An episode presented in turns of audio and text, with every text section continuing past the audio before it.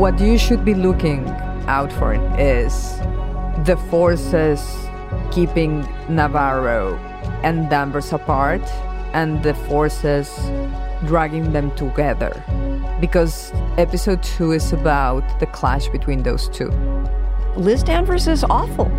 I think the most challenging part was navigating her mean spirited, curmudgeonly quality, her awfulness, as we call it, but seeing the real reasons underneath.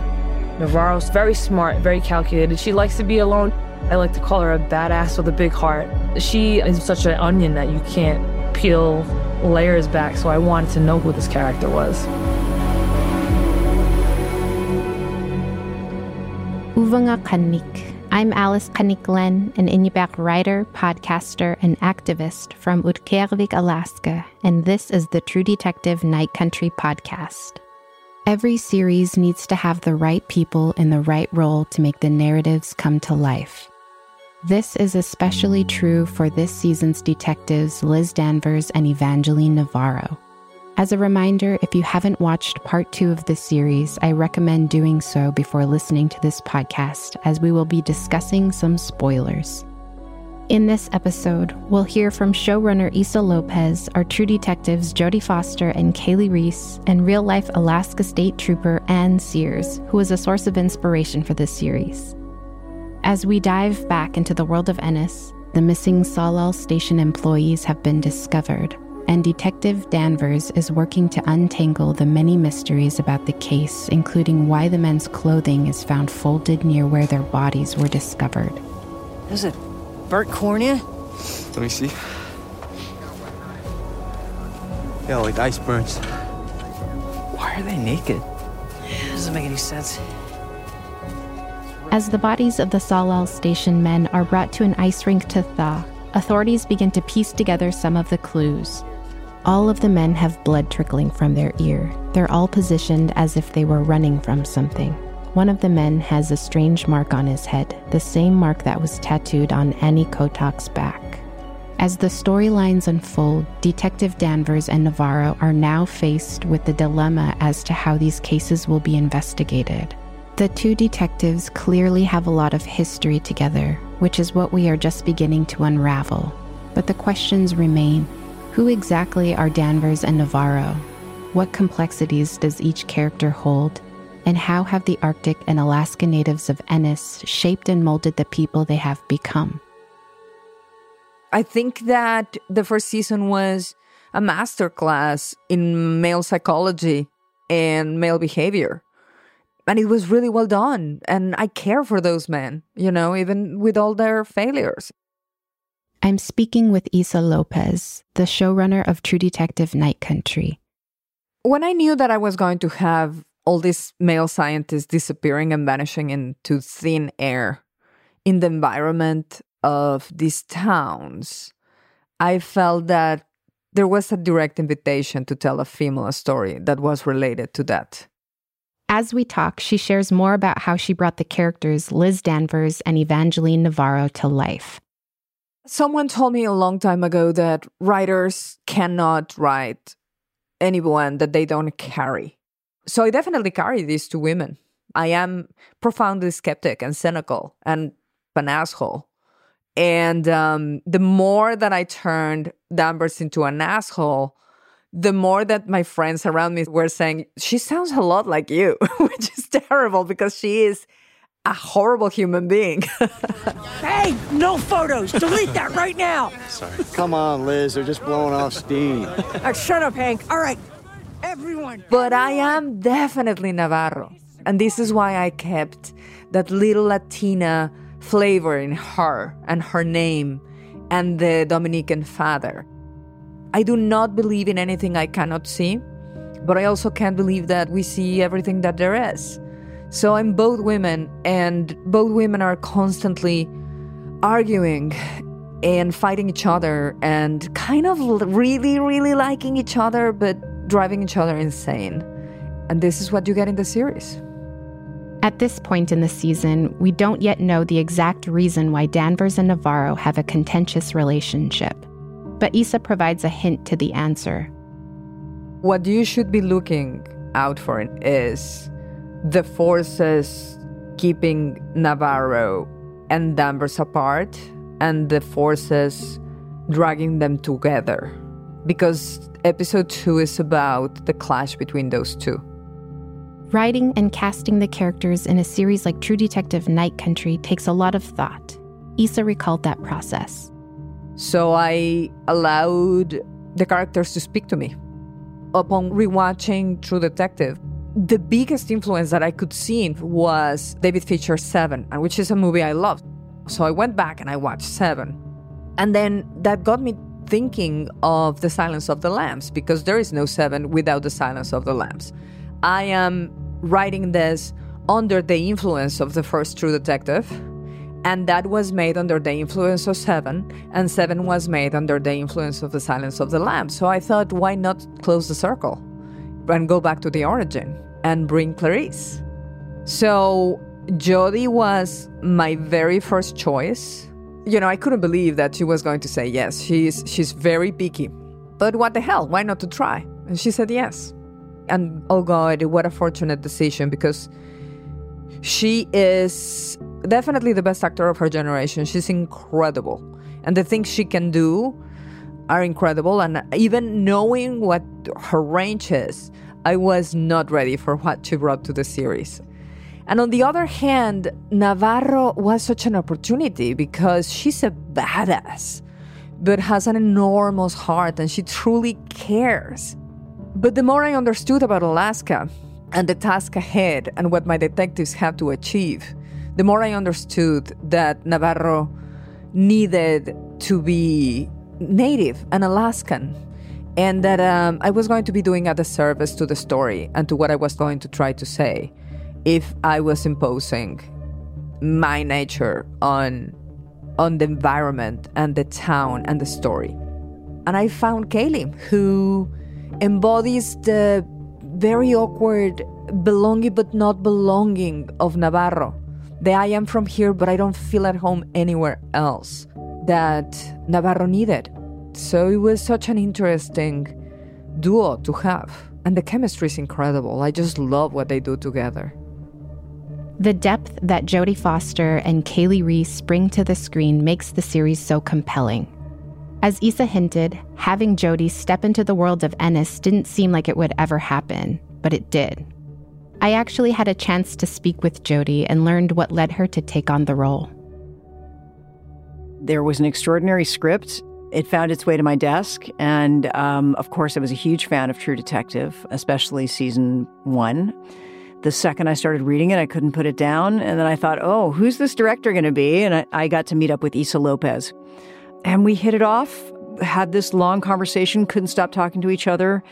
And then that sort of started the collaboration. Once you have a really great text, I feel like everybody gets inspired and you get the best work out of everybody.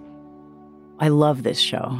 I think it's extraordinary work, and I'm just so grateful that I got to be a part of it. I feel very lucky. I feel like I, I just kind of like happened into this magnificent experience. Issa Lopez, extraordinary director. I think probably my favorite director I've ever worked with. This is a really brave and beautiful piece, but it's also scary and twisted and really explores the dark part of the psyche of these characters, much in the vein of True Detective.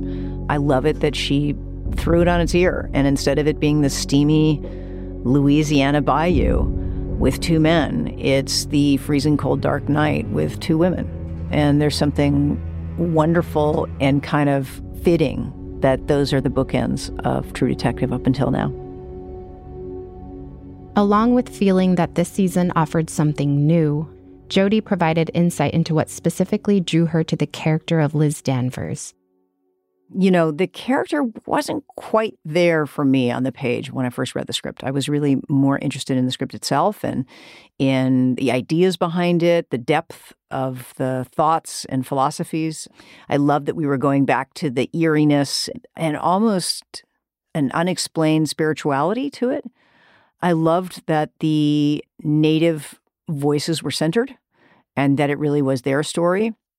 I guess I tend to veer towards strong women. I find them more interesting. And I do pick people that are on a solitary path. that have a difficulty connecting and that are have sort of inner turmoil.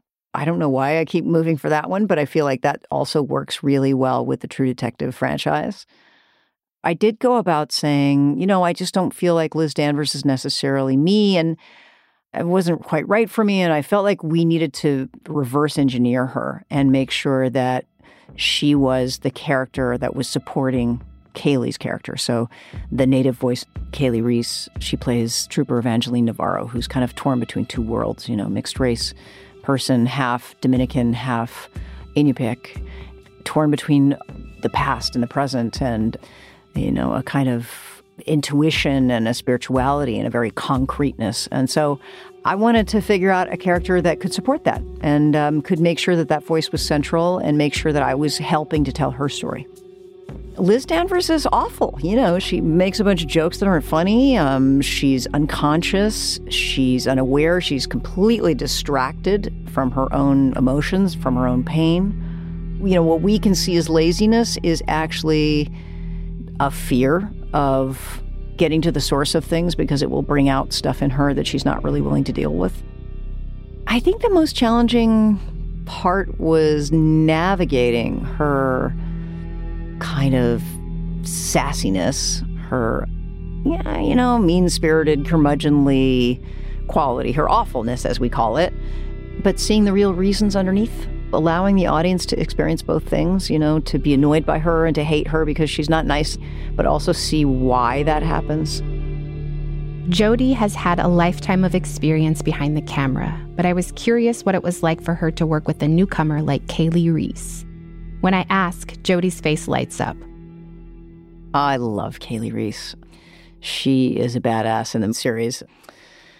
I can't think of anybody else who could have played this role. She really expanded her, enriched her. It's interesting because she's somebody who can be kind of quiet and serene and has a very sensitive, vulnerable, intuitive side to her. And yet, you know, I wouldn't want to walk down a dark alley and try to jump her because she'd take you out. You know, she's she's tough, and um, the shoot was not easy. It's just amazing how she was able to never complain. She can do anything, right? She's just good at anything that she does, and she's a great student, very disciplined, and she's open. I think that's her best quality is that she's open to learning. So I really love her and admire her, and she was just a great partner. Winnie Kisuk, uh, Watasuis Mikunanog, Nutamasi Kankamapanaak, Nutamas Nipmuk, Nutamas Cherokee, Nutamas Cape Verde Islands, Natai Providence, Rhode Island. Hello, greetings. My given name is Many Feathers, Many Talents, also known as Kali Reis. I am a member of the Seaconke Wampanoag tribe with lineage to the Cherokee and Nipmuc tribes, as well as rich lineage from the Cape Verde Islands. And I'm originally from Providence, Rhode Island, now residing in Philadelphia. When talking with Kali, you can feel the energy she radiates. She may be newer to acting, but she hasn't allowed that to be a hindrance. I'm a little bit of a newcomer in this industry, but I am a six time world champion boxer in two weight divisions. What really drew me to this story and, drew me to this character was just the way that Issa Lopez, she was so articulate in the way she created this story and had these two very prominent characters. Navarro's such an onion that you can't peel layers back, so I wanted to know who this character was. When she made the conscious decision to make her part Inupiaq and also having a place like Alaska that we don't get to see in such a remote place, which is so heavily populated with the indigenous community, that was really something that was really intriguing. As an Indigenous woman who has to carry confidence and drive, she sees a lot of herself in the character of Navarro. Evangeline Navarro is um, somebody I can kind of relate to a lot. Her father being Dominican, hence the name Navarro, and her mother being from Alaska um, and being a Inupiaq. So she's a fierce, I like to call her a badass with a big heart. She's very intuitive. She's very connected to the spiritual side of herself, but she doesn't even understand why. She is definitely um, someone who is a physically powerful person. She's a huge protector she's someone who definitely fights for justice and what's right. Being a law enforcement, especially a, woman in a law enforcement and military, I knew that this woman was going to be somebody who was very physically sound and aware of her, you know, the the presence she has to carry, um, especially being in Alaska, somewhere that's so remote. I just kind of put in my mind that she had extensive combat training. She is resilient. She is not going to take no for an answer. She was very goal oriented, and boxing is very goal oriented. She has to stay present in order to react to things that are right in front of her. She has a little bit of a hair trigger, but um, she um, is very smart, very calculated. She rather work alone, but she works good with that one other person who is uh, Liz Danvers. The relationship between Danvers and Navarro is complicated to say the least. I was curious what it was like for Kali working with Jodie Foster and if it helped her own role of Navarro. It's just mind mind blown. I mean, I've grown up watching her movies, and I there's actually a lot of movies that are like in my top list that are, are hers. So to be able to tell this amazing story, but then to be partnered up with such a legend, and then to meet her, and she's such a kind, intelligent, curious, funny, and just very open to collaboration. It was uncharted territory for me, but it was such a pleasure. I mean, it, she made me feel really comfortable and had that supportive energy to be able to sit there and what are you bringing to the table and how you see Danvers as well? How do you see Navarro? And like we all just were really collaborative. As Issa alluded to earlier, there are forces pushing Danvers and Navarro together and pulling them apart. One of those forces is Annie Kay, as Annie's cold case surges to the forefront, Navarro becomes determined to solve it and link it to the Tsalal Station case. Maybe leave this one for someone else, Missy. It's tied to Annie's case, Rose. Oh. Then you're screwed. I asked Kali why she believes Navarro is compelled to solve Annie Kay's case. She knows things and she doesn't even know why she knows things because she's very intuitive. So she knows that there's something bigger than what everybody thinks happened. Like, oh, she just got lost. She knows that that's not the case. She doesn't know how, but she knows it's eating at her. It reminds her of the unsolved case of her mother. Her mother got killed. Her she doesn't know what happened to her mother, and that's something that's embedded in her that is stuck with her. And that's the very reason why she tries to protect Julia, her younger sister, so much. But Navarro is someone who's trying to figure out what she doesn't know. If you didn't have anything, she wouldn't want you, so you have it all. Yeah, I mean, I know everything about Annie, every single detail. Mm-hmm. Somehow, I had no idea about the Clark thing. I mean, they kept it a secret. Why? Not the right question. What? That's what Danvers would say. In this episode, Rose reveals to Navarro more detail about the spiral symbol. I've seen that before. Years ago. What is it? It's old, Missy. Older than Ennis. It's older than the ice, probably. Navarro has seen the symbol before, tattooed on Annie Kay's back. It's a strong connection that these two cases are linked, and it's also a callback to a previous True Detective season. The spiral, what it stands as, as a symbol of Carcosa, which is the, the liminal space, the beyond, in a way, the higher plane. Can I go deeper into that idea? Where our reality and the wider world connect, the beyond, a mystic place where the veil between this world and the next is thinner. Navarro brings this clue to Danvers as proof the cases are connected, hoping the two may be able to work the case together. This tattoo was on Annie's body. So?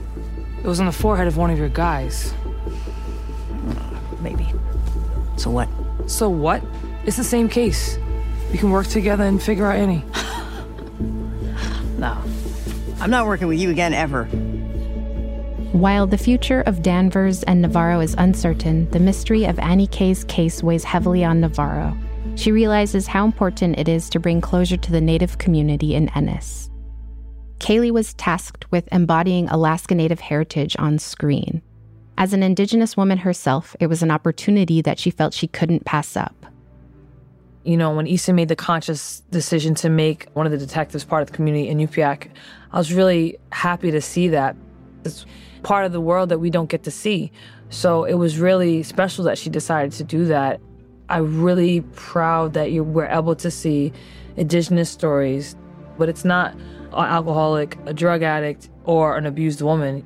You know, it's an honor to be able to be one of the many faces we have in the indigenous community in this industry. Because, I mean, I didn't grow up seeing my kind of face.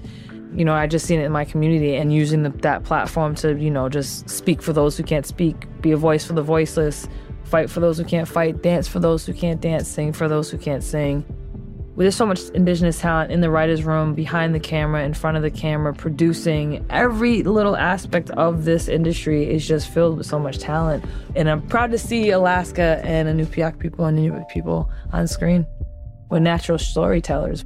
Like, we true to this kind of a thing. So it's just how we've preserved culture, language, heritage, and how we've healed too. Storytelling is healing, and representation matters so much. So I'm just elated that I get to be part of this.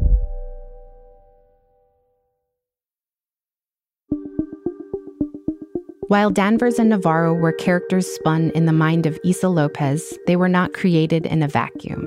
The tensions that Issa has found in her own life had to work their way into the lives of two very different detectives living in frigid Alaska. To bring these characters to life, Issa was influenced by the real life Alaskan troopers who have served the communities of the Arctic. I watched hours of Alaska Troopers. There's a particular uh, woman, Sears, who is native and she's a badass, but she's also incredibly, you know, she's beautiful. And she's neither of these two women because she's too good to be these two women. she's incredible. But she taught me a lot about the challenges that you face in these communities. In every sense, Anne is a living legend. She served as an Alaska State Trooper for over 20 years, and her heritage as an Alaska Native inspired her to pursue law enforcement. I was born and raised in Alaska. I was born in Nome, Alaska. I wasn't one of those kids that grew up saying I was going to be a police officer or a firefighter or anything like that. I was about 21 it just came to me that I wanted to do something for my people. So I started out as a Juneau police officer. I did that for about a year and a half and then went to the state troopers. And it just all began with a very nebulous idea that I wanted to do something to help my people. As we talk, Anne reflects on the unbelievable experiences she had over her career. It's been rewarding, but it's also had its fair share of challenges. It's not an easy task to police in rural Alaska. I mean, you have to be prepared to go out in the middle of the night. You've got to be prepared to jump in a plane. You got to be prepared to to do everything. I mean, you are doing it all. You are collecting evidence. You are interviewing victims, suspects, witnesses. You're taking all that evidence back with you. I mean, if people really want to know what it's like to police in Alaska, you have to show those things. I mean, it's not cut and dried. And every day is different, every case is different. There were definite benefits to being a female trooper. I think women as a whole communicate differently than men do. And to bring that into a law enforcement capacity, whether I was dealing with you know, a domestic violence victim or domestic violence perpetrator, you know, a sexual assault victim or a sexual assault perpetrator, I could use the fact that I was a woman to my advantage. And I think women in law enforcement just bring a different dynamic to the work. You know, especially if I was dealing with a perpetrator, they looked at me different. I mean, sometimes all they see is a uniform, and I get that. They don't care if I'm native, woman, male. But I, I felt like sometimes that when they saw me, they also saw maybe their own sister or cousin or or aunt. And you have to understand too that with communities this small, that the guy that you're arresting this week for whatever crime, he could be your victim next week because he's been assaulted or, you know, something stolen from him or, you know, whatever. I mean, you have to be able to talk to people and get them to talk to you. I think being a woman and being Native helped tremendously. Anne used her perspectives as a woman and an Alaska Native to her advantage. Through common sense and genuinely caring for people, she served her community no matter what was thrown at her. Despite being the first Indigenous woman to ever join the force, she didn't really recognize the trailblazer she had become. I have to be honest, I didn't realize it. I mean, I knew there was a number of Native men. In fact, there was a lot of Alaska Native men, male troopers that were from the same area as I was, from Nome. It kind of became like a responsibility on me you know, there have been females in law enforcement that have faced barriers. And if I had any barriers, I guess I was one of those people that was just like, I'm just going to plow right through it and keep doing what I'm doing and not let it, you know, slow me down or keep me down or anything. I just kept on trucking. Anne's drive and determination brought her through years of difficult work. Being under resourced as a department meant that each officer had to be equipped to handle a lot of different crimes. Many times, this meant they also had to rely on the communities they served, an experience Anne spoke about. I was mostly in rural Alaska. When you are out in a rural hub like that, you do everything. You don't have an investigator that you can call and say, hey, I got a sexual assault, I got a sexual abuse case. I got an attempted whatever. You have to do it. That was my mandate. I was trained to do forensic interviews, but we also had other interviewers. Like, if a kiddo didn't want to talk to me because I'm in uniform and I'm scaring them, they could have somebody who wasn't in uniform do an interview.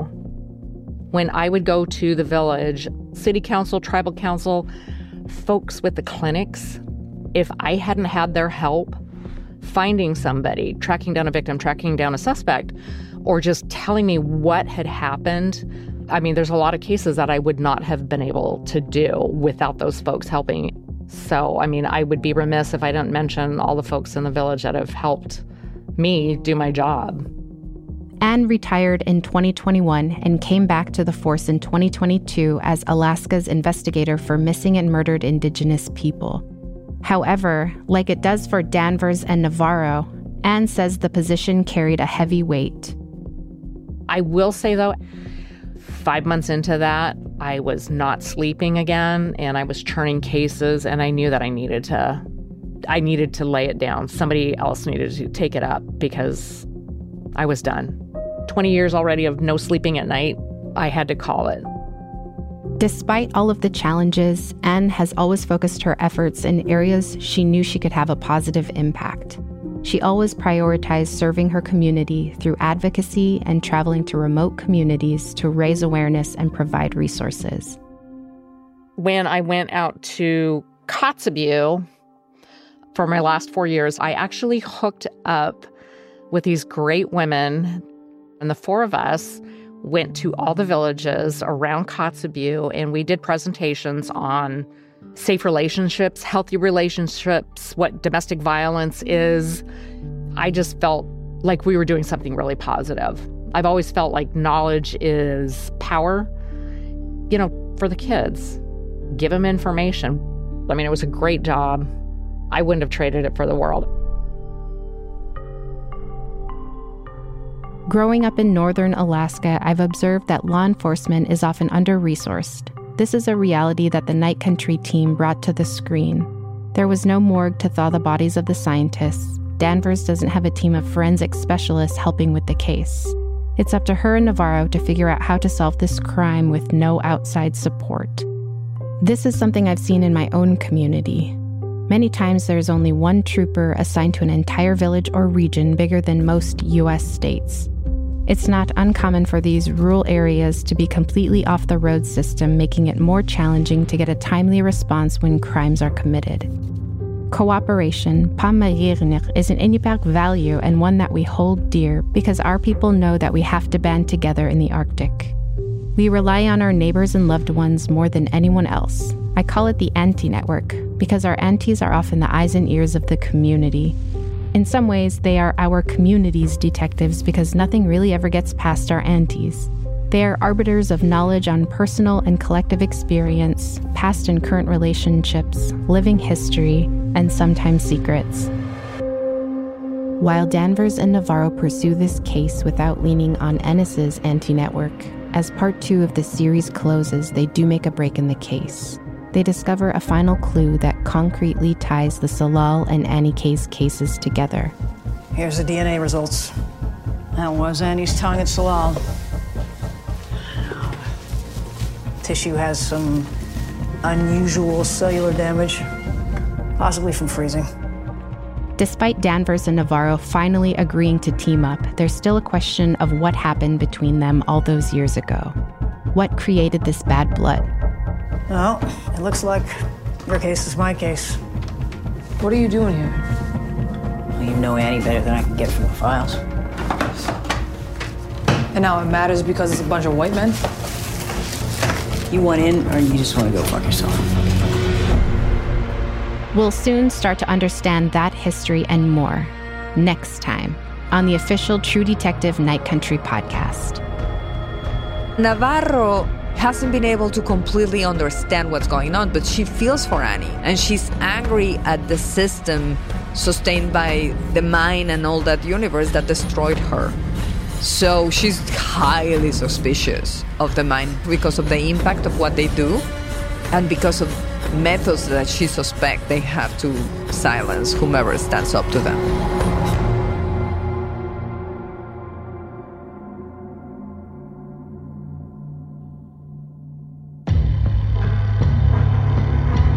True Detective Night Country podcast is produced by Tenderfoot Labs for HBO. You can follow our show wherever you get your podcasts and stream True Detective Night Country exclusively on Max. We'd love it if you could take a second to leave us a review on Apple Podcasts and leave a comment to share your thoughts on the show.